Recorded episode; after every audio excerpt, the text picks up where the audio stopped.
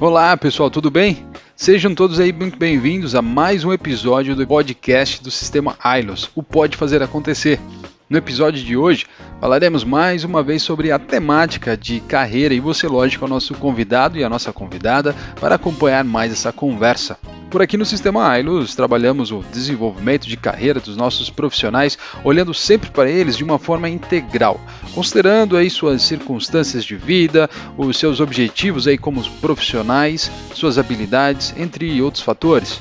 O que eu estou querendo dizer aqui para você é que, como seres humanos, temos uma personalidade única que se manifesta através do nosso comportamento. Falamos e ouvimos muito sobre autoconhecimento aqui no Sistema Aeros, mas o que mais ouvimos por aqui de fato dos nossos profissionais é o seguinte: como eu posso me conhecer e reconhecer os meus talentos, entender e elaborar as circunstâncias da minha vida? E foi a partir dessa conversa, puxando aí por meio dessa pergunta-chave, que resolvemos extrair parte do que seria a resposta para ela, para claro, trazermos aqui para compartilhar com você neste podcast. Beleza? De uma forma até resumida, ao estruturar um processo de autoconhecimento com o nosso colaborador, entre outras coisas, pontuamos aí com ele o que chamamos de perfil natural e o perfil adaptado. E são essas duas informações, a diferença de um para outro é sobre isso que falaremos no episódio de hoje. Eu vou dar o play aqui e você entrará nessa conversa comigo, Rodrigo Pacheco, da Central Ailus, e a Jéssica, também nossa parceira da Central, para entender um pouco aí, um pouco mais sobre o que eu estou falando. Espero que você curta essa conversa, aproveite mais esse bate-papo e a gente se vê no próximo episódio.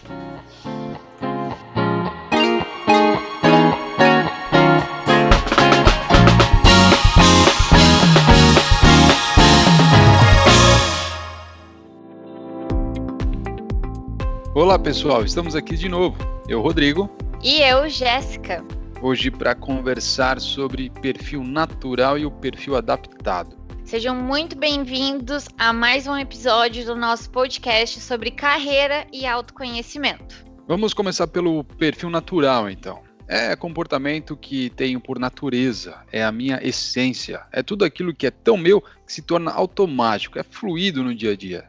Já quando falamos do perfil adaptado, este perfil nos mostra como estamos adaptando o nosso perfil neste momento, o quanto estamos investindo de energia para se adaptar ao ambiente que estamos inseridos. Entendendo este conceito, conseguimos ter a percepção do que o ambiente solicita e o quanto eu tenho me adaptado ou não para estar neste ambiente. Vale lembrar, toda mudança de comportamento requer esforço e investimento de energia. Cabe a nós decidirmos o quanto estamos dispostos ou não a fazer tais modificações. Se eu entendo que essas mudanças fazem sentido para a minha atuação no dia a dia, essas mudanças possivelmente terão pouco impacto e desconforto, se tornando mais fácil para administrar. E você, que está aqui ouvindo a gente, pode estar pensando: Caso eu queira provocar uma mudança em minha vida ou permanecer como e onde estou, como os testes de mapeamento de perfil comportamental podem me ajudar? E a resposta para isso é muito simples. A partir do momento em que você possuir consciência sobre os caminhos que você deseja percorrer, as possibilidades se tornam mais claras e coerentes com o seu objetivo. Muito bem colocado, Rodrigo pois eu posso entender que para chegar aonde eu quero, preciso provocar mudanças em minha vida. E para isso, preciso me perguntar: onde estou e onde quero estar? Quer ver só? Uma forma prática de fazer isso é listar todas as características e competências que você entende serem indispensáveis para concretizar o seu objetivo. Conecte aí com as informações apresentadas na ferramenta de perfil comportamental. Quais são as minhas habilidades naturais? Quais são os meus motivadores?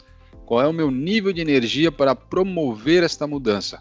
Qual característica ou competência que preciso desenvolver?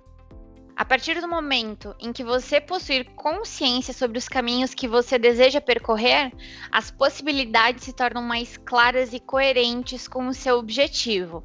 Ah, e um ponto muito importante: assim como eu entendo ser necessário provocar mudanças em minha vida, eu posso ter o desejo de permanecer como e onde estou, e tá tudo certo.